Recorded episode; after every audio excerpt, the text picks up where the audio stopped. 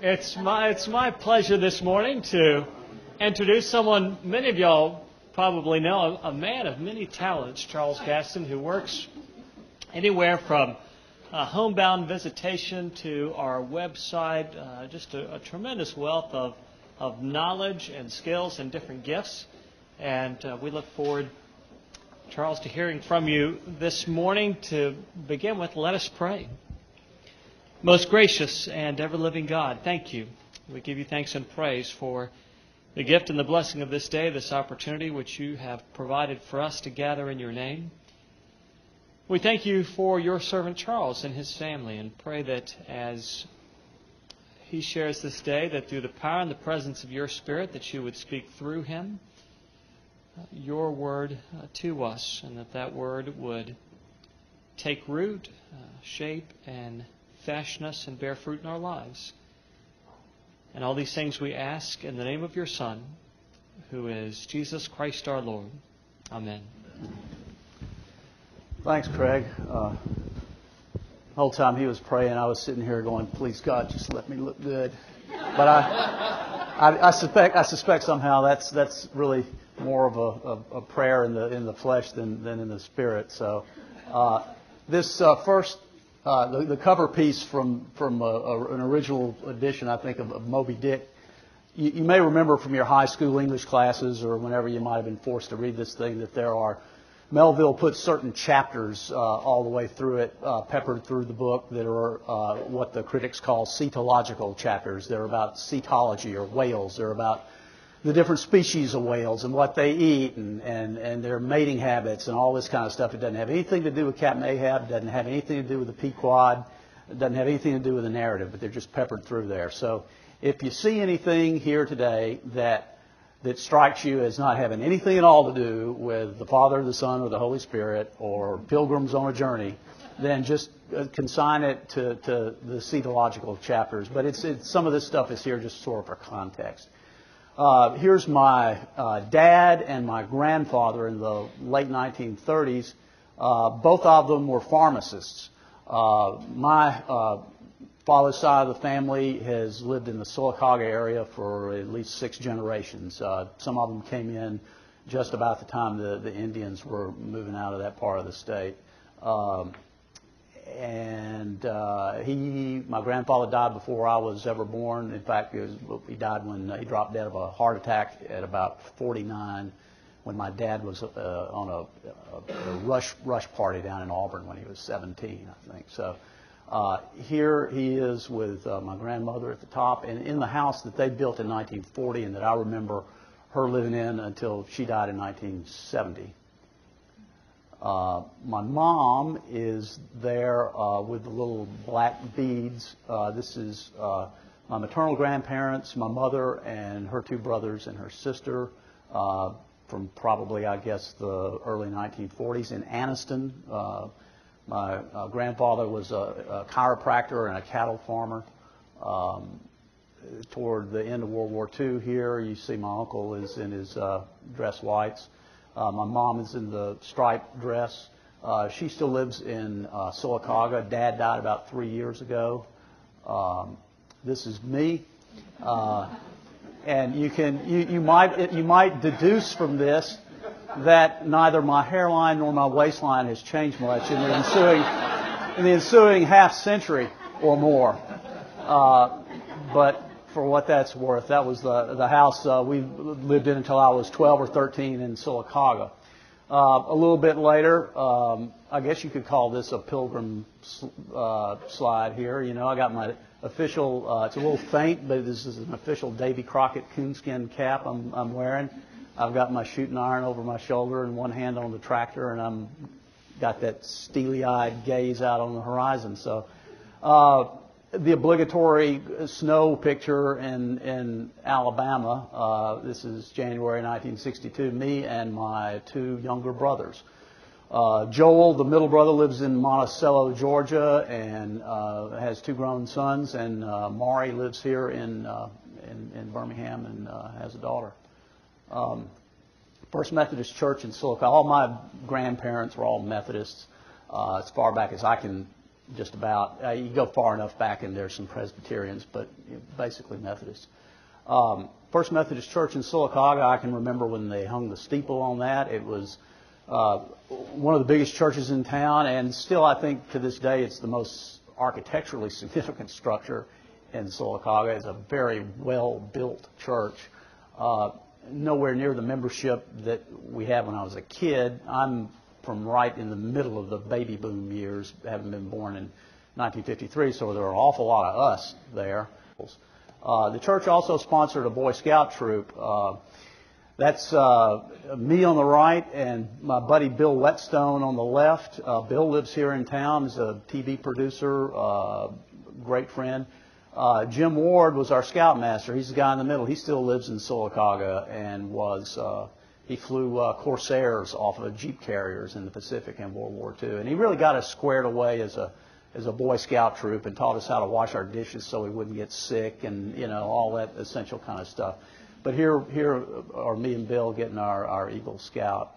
Um, 1969 for Christmas, my maternal grandmother gives me this as a present believe it or not. And I, my jaw just dropped, and I said, wow. And about five years later, uh, here's the result. That's me in the bow tie. Uh, can anybody recognize the guy next to me from the 1974 Corolla? Stand up, Jim Gaston.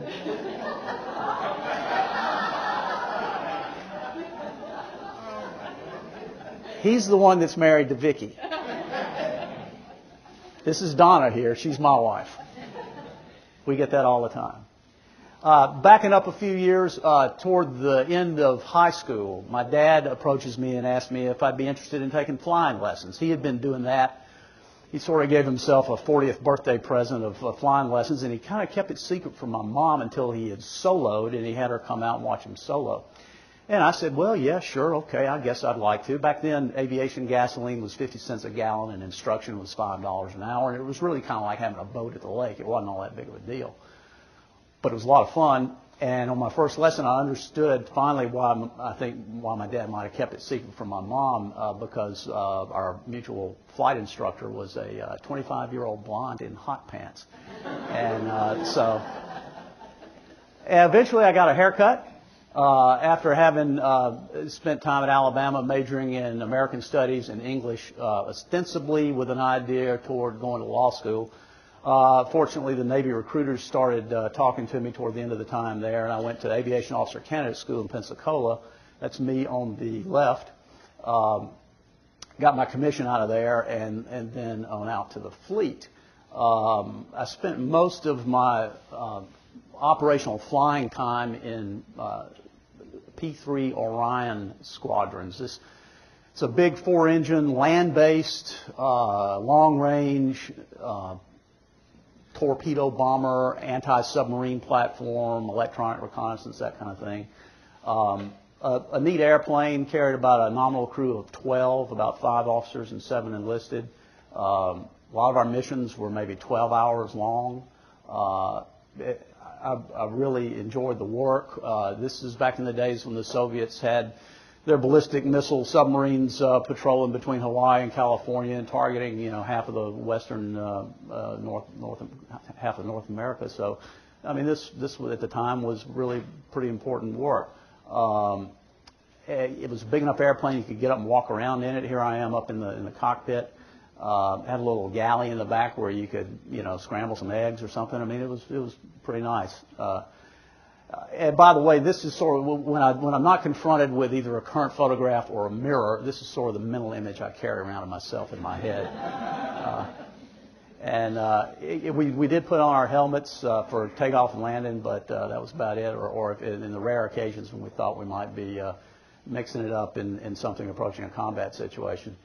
Um, here I am doing my pre-flight uh, once I uh, started out here as, as, as, a navigator and handling all the communication systems on the airplane, and then uh, moved up to being tactical coordinator, where I was sort of uh, coordinating all the, the, the inputs from the different sensor systems and the weapon systems, and kind of directing the overall uh, mission. So that, uh, and here I am in Diego Garcia, out in the middle of the Indian Ocean. um, coconut palms and, you know, living in little uh, plywood huts and stuff. Um, Psalm 139. If I take the wings of the morning and dwell in the uttermost parts of the sea, even there your hand shall lead me and your right hand shall hold me. And I basically got to live this psalm uh, for for much of my time in the Navy. I mean, you can't be out there a thousand miles from the nearest land, 200 feet over the water, looking down at, at nothing but water, and um, you know find some of these missions in complete radio silence and, and all, and and not be aware uh, both of your mortality and the fact that that that somebody is is keeping you alive, and it's not necessarily you. Um, while I'm on scripture, I'm just going to throw in a couple of other uh, things that are sort of in my top 10 list here. The, the story from, uh, from Mark 8 when Jesus heals the blind man at Bethsaida, you know, and he spits on his eyes and he says, well, how about that? And he says, well, I, I see men as trees walking, you know. The guy had been blind from birth. Jesus fixes his eyeballs so they can communicate with his brain, but his brain hadn't had any experience interpreting what, what he's looking at. And 2,000 years ago, here we, have got a, a, a, narrative that that indicates things about human uh, neurology and the way the brain works and the way sight works that nobody knew anything about. And I just think that's kind of cool. Uh, the road to Emmaus, uh, and beginning with Moses and all the prophets, he interpreted to them in all the scriptures the things concerning himself. And then their eyes were opened and they recognized him and he vanished from their sight. And they said to each other, Did not our hearts burn within us while he talked to us on the road, while he opened to us the scriptures? Wouldn't you like to have a Sunday school lesson like that? I mean, think about it. You know, he shows up and and and he's and, and they've been with him for two or three years and they still don't really get it. He's that much of an enigma even to the people he was living with. And then he goes through the whole thing and lays it out. And man, I just, you know, I, I, I, I wish I could have heard that.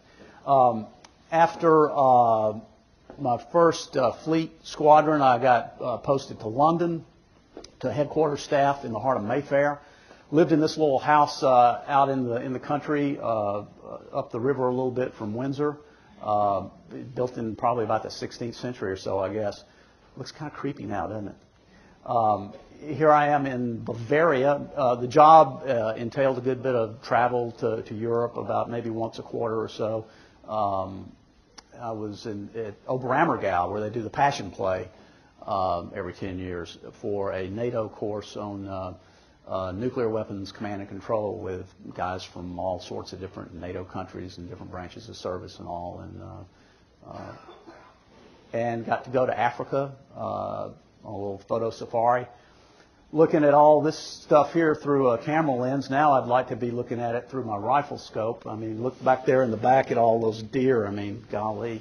Um, but I, I, I, wasn't into that kind of stuff uh, back then, but uh, that kind of came to me late in life.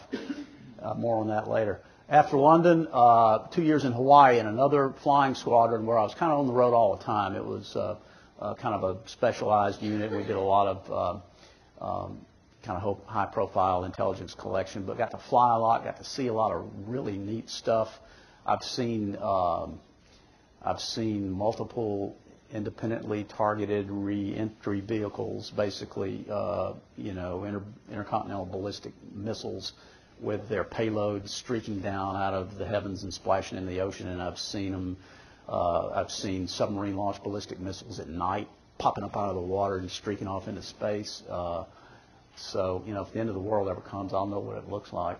Uh, after that, uh, three years at the Pentagon on the Navy staff. Uh, again, a lot of foreign travel, uh, mostly to to places like Belgium and London, uh, but a little bit to Canada and Australia and New Zealand. And here I am in New Zealand uh, playing golf with a, bunch of um, you know, field air marshals and um, rear admirals and stuff. I mean, it was tough duty. Um, toward the end of the time in uh, Washington, uh, my then wife of seven years kind of woke up one day and decided she didn't want to be married to me anymore.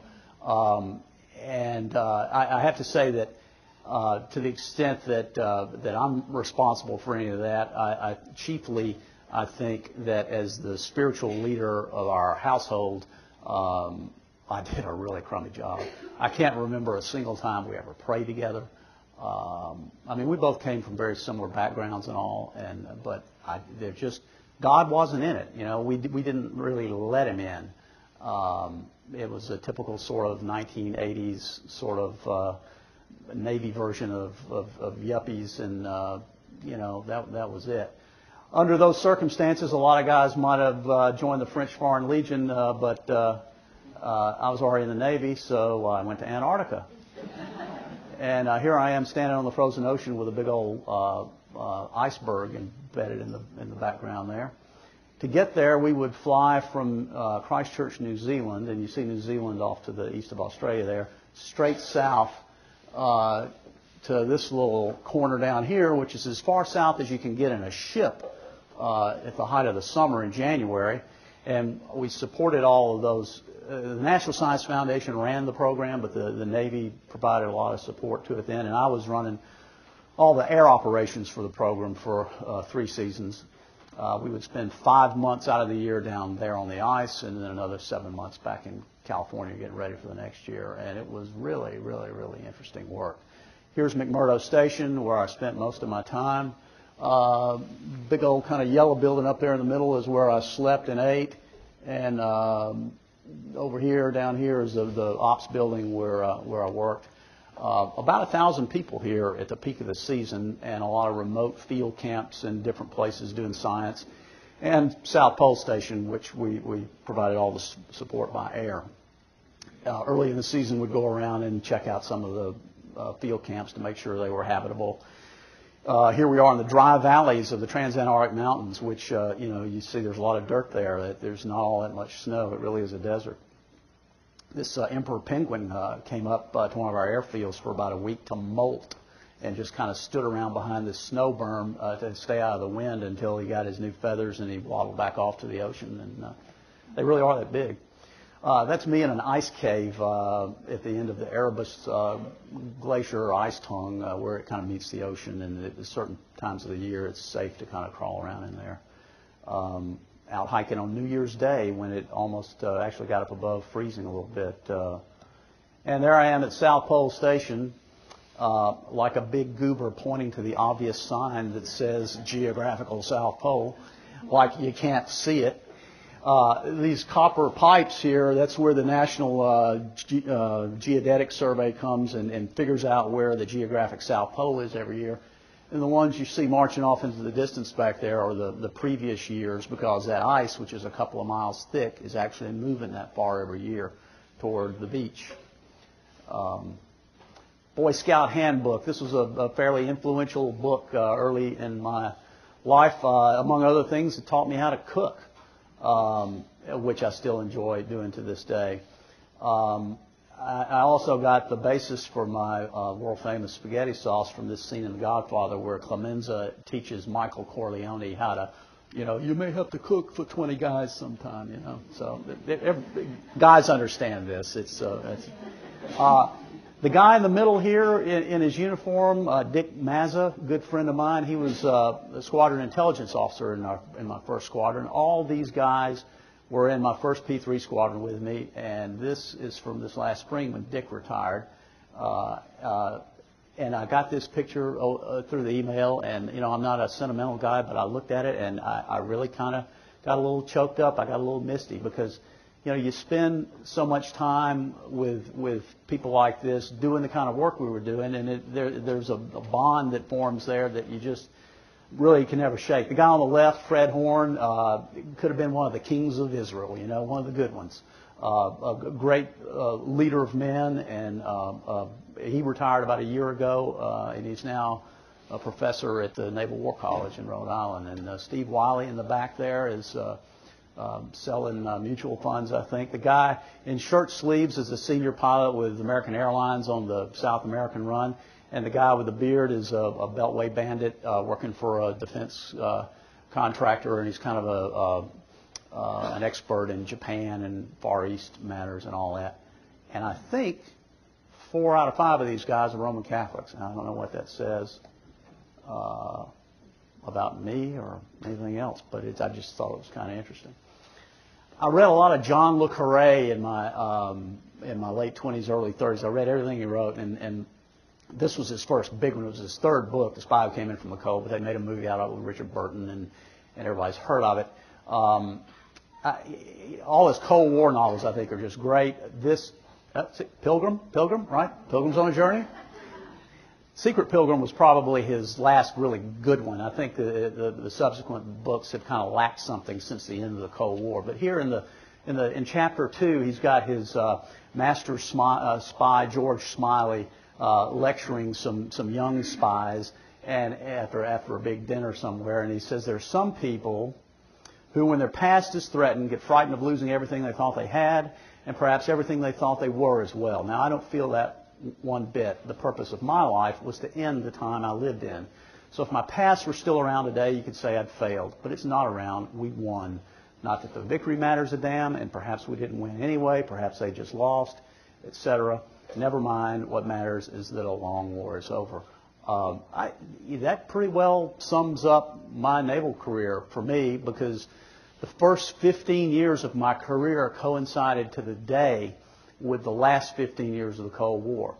Uh, because on March 31st, 1991, the Warsaw Pact was dissolved, and that was pretty much it. Um, P.G. Wodehouse, um, born in the late 19th century, educated at Dulwich College in England, writer of, of just the most ridiculous farce you can imagine, but I think probably um, our 20th century's version of Shakespeare. Uh, and, and a lot of people smarter than me uh, have come to the same conclusion. Uh, his Jeeves and Wooster stories, you know, where the butler Jeeves is, is really kind of a Christ figure. You know, he really is a savior to Bertie Wooster. I mean, he, he gets him out of jam after jam after jam. But his, Wodehouse's ability to write and to put words together just is just, I, I, you read these things over and over again. You know, he wrote about 90 books. Uh, and, and none of the plots matter. It's all just farce. But, but he was a, a real master. Uh, he said in 1975 in a BBC interview that he had no ambitions left now that he had been knighted and there was a waxwork of him in Madame Tussauds. And he died uh, in 75 on St. Valentine's Day at the age of 93. Here's a guy, Raymond Chandler, who actually started at Dulwich College the year Wodehouse finished. And of course, he, Raymond Chandler wrote, I've been reading him this summer for, to have something non-theological to read. And it's really good escapism. He wrote, you know, The Big Sleep and a lot of the, all the Philip Marlowe detective stories and everything. He's every bit as good a writer as, as Wodehouse, and um, I've just had a lot of fun reading, particularly his short stories uh, this summer. Um, N.T. Wright, Surprised by Hope. Bad title, really ought to be eschatology or, or the new heaven and the new earth or something like that. But um, I've started this. I haven't finished it yet, but so far I really like it. It uh, it talks about at great length the fact that Scripture doesn't just promise that we'll be able to go to heaven and be with God. It promises that at the end of time, Jesus is going to come back, the resurrection will occur, we will all get our, our physical bodies back in better shape than they ever were, and there'll be a new heaven and a new earth, and we'll live in our bodies on this new earth. Why don't we talk about this? Why doesn't the Christian church spend more time? I mean, instead of some sort of pie in the sky and the clouds, playing your harp, being like an angel, I mean, most of us are Christians because we're, we're worried about what's going to happen to us when we die, you know. And and the the good news really is a whole lot better than a lot of what we hear. I just think we ought to uh, there ought to be more emphasis on that. And maybe maybe this book is is something that may move the churches in that direction. I certainly hope so. Just one man's opinion, but you know this this hope really really speaks to me, and and I like the idea of it it's a theological concept that I can get behind. Okay, um, this is too. You know, uh, Paul Zahl's book, latest book, Grace in Practice. He taught from this in Kanuga a couple of weeks ago when a lot of us were up there, and uh, you know, it really works. Uh, particularly with small children, uh, particularly with husbands and wives, uh, can even work with older parents. It's it's hard to make it work with siblings, but you know it really it really does work. Um, I commend it to you if you, if you haven't read it. And it's a lot of what he preached for years and years here, but it's just, I think it's distilled into a form that's a whole lot more accessible to a whole lot more people now. Um, just uh, in the a few of my favorite things category here. Uh, this is Stan Getz's uh, 1953 uh, album called Plays, where he's got his definitive uh, uh, rendition of Stella by Starlight. Um, and you've already seen the Rolling Stones cover, so we got rock and roll and we got jazz covered. And even though he's in England, his portrait is still staring at me from over here on the wall. My colleague Stephen Schaefer, so I'll I'll throw in Glenn Gould and his uh, Goldberg variations, which is just really uh, you know great stuff. When I retired from the Navy, I lived in Dallas for about a year and then moved back to Sylacauga to my hometown. And of course, I was retired at like what 41, something like that. And uh, of course, immediately people find out that you're available and you're on every local board. And but we got uh, Sylacauga Area Habitat for Humanity started, uh, a, a bunch of my friends and I, and um, for the first for the summer of 1998, it kind of fell to me by default to sort of oversee the day-to-day construction of the first house that that we built, and and that was a, a real uh, I think God was working on me all that summer. You know, He was getting me ready for something else, and I wasn't quite sure what it was, but I was happy to be doing doing it. it, it here was the dedication of the first house. Uh, uh, we had the day, and that day, the day that we had the dedication of this house, I was invited that evening up to a, a birthday party in Forest Park for my brother's girlfriend at the time, and uh, there uh, I met this girl on the front row here uh, three or four weeks later, we were engaged, and about three or four weeks after that, here we are, we're married. Uh, bing, bang, boom. And all my fighter pilot buddies think they're fast movers, but uh, anyway, uh, it's probably a good thing that we got married that quickly. Um, Mary Frances was born about 14 months later in December of 1999. And here's why it was a good thing we got married quickly. Uh, between us, we've got all eight letters of the Myers Briggs covered. Not a single category in common. And when we were on the uh, marriage retreat uh, a year and a half ago with Langston Haygood, he kind of says, "Is there anybody that's all completely different?" And, well, and he looked at ours and said, "I hardly ever see that." And he spent about 15 minutes giving us his uh, personal, you know, $200 an hour uh, analysis of, of, our, of, our, own situation and asking us questions about, well, he does this. Well, do you do that? And yeah. And anyway, so um, it's taken us about 10 years, uh, but I think we've about got it where we can live with it. You know, wouldn't you? Um, that's one of my favorite pictures right there. That's out of Brookwood Mall, I think. Everybody looks at Mary Frances and says, "Oh, she looks just like you, Charles." Well, there's her mama the same, about the same age. So there you go. And uh, that may be the first fish she ever caught. She got these in, at Walter and Jane's place out in Leeds. Um, my girls are just a constant source of inspiration to me, you know. They're just constantly lifting me up. Um, about a year ago, Judy Greenwood called us up and said, uh, we found this dog over here in our neighborhood, and uh, she's just the sweetest dog, and she's housebroken, and we've gotten her all her shots, and you know. So uh, we took her out on approval for the weekend, and, and about uh, two hours into the deal on Friday afternoon, we called her back up and said, well, we'll, we'll, we'll keep this dog. So there's Annie the Wonder Dog, and, and she sort of rounds out our little trio, and, and it helps to balance things out sort of uh, between us. Here's another pilgrim slide. Um, back about uh, 2001 or so, I had been running the Sylvan Learning Centers in, uh, in Mountain Brook and for a couple of years, and finally decided I didn't want to keep doing that. And in possibly one of the biggest bonehead moves I've ever made in my life, I decided that I would leave this job. I just resign and devote myself full time to the job search, which took about a year and I was beating my brains out. I was going down all these little rabbit trails thinking I'd be interested in this sector and then six weeks later in something else. I could get up every day and dress like this and grab my briefcase and head out of the house and work out of public libraries and cell phone and laptop and all that and go to interviews and, and networking and all this, but just didn't have a clue.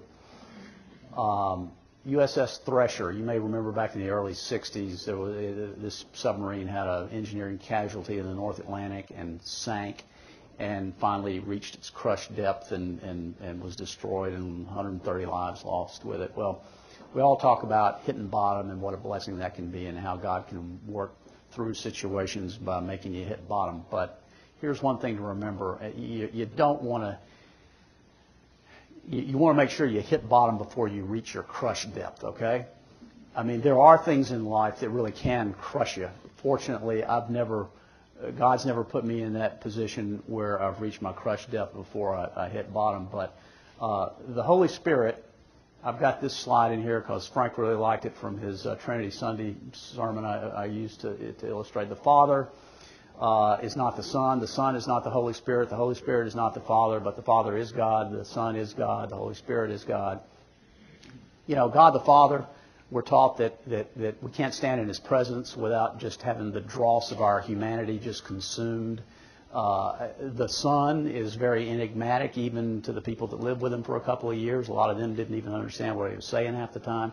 But the Holy Spirit really speaks to us pretty clearly and usually pretty gently, notwithstanding uh, the debut that he made on Pentecost when he came in with the rushing wind and the fire on people's heads and all that.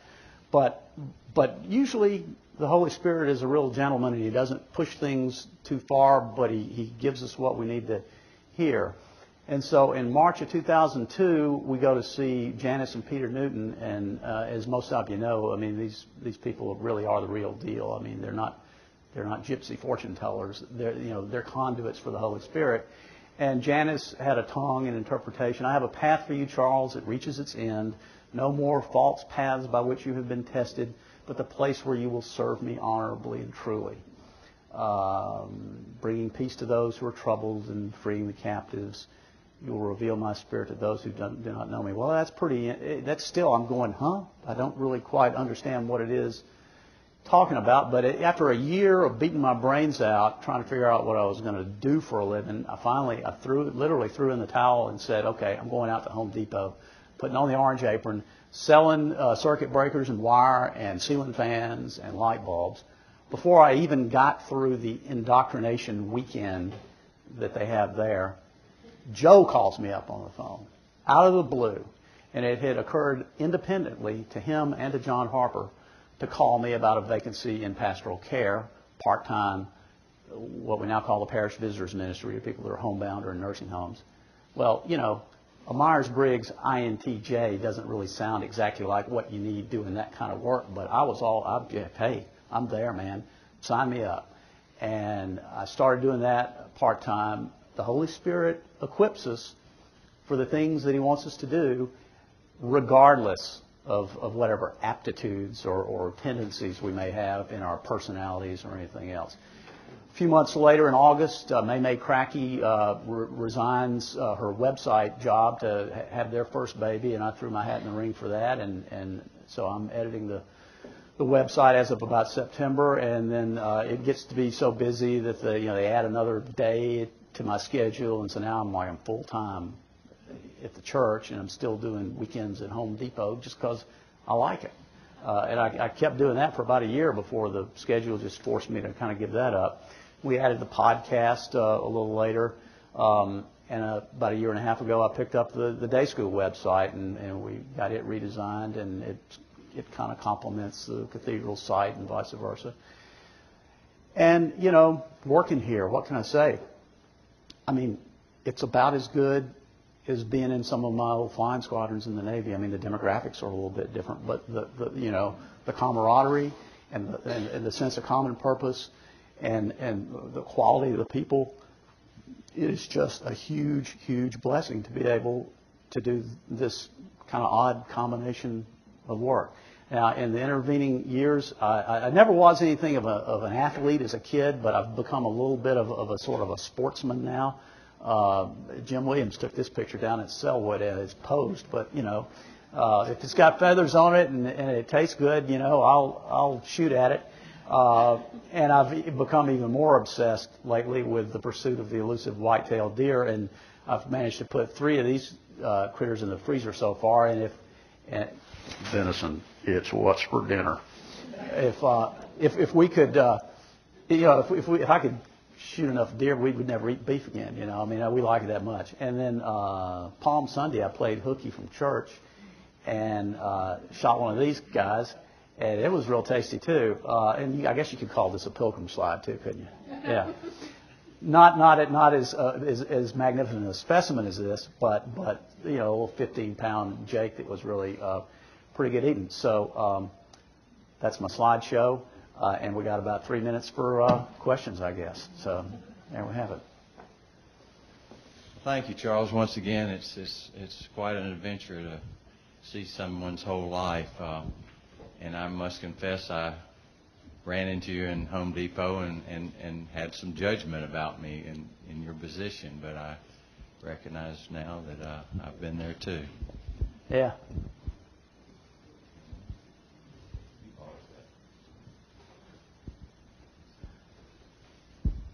I don't know if you mentioned how you ended up um, attending this church.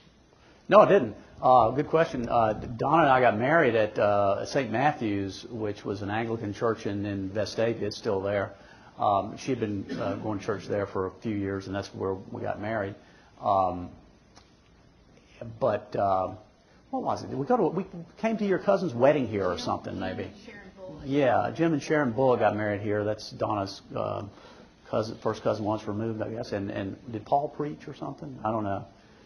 And we kind of started coming here about half the time, and then finally we realized we kind of needed to fish or cut bait and be one place or the other. But we And- got to have and- a small group. Yeah, yeah. That, that. Thank you, thank you. Uh, we did. We, we got into a small group that, that Warren and Glenn Lassiter were leading up in the in the Jeannie Reese room, and that really cinched it because you you, you come here, you know, you're out there in Cleveland Commons between services, and there's 400 people in the room. Everybody assumes you've been coming here for 20 years, and it's hard to get to know anybody. But that small group really uh, set the hook and and and uh, and got us here. And of course, I was going to all Paul Zahl's Thursday morning Bible studies for two or three years before um, I ever wound up on staff. And uh, yeah, that's how.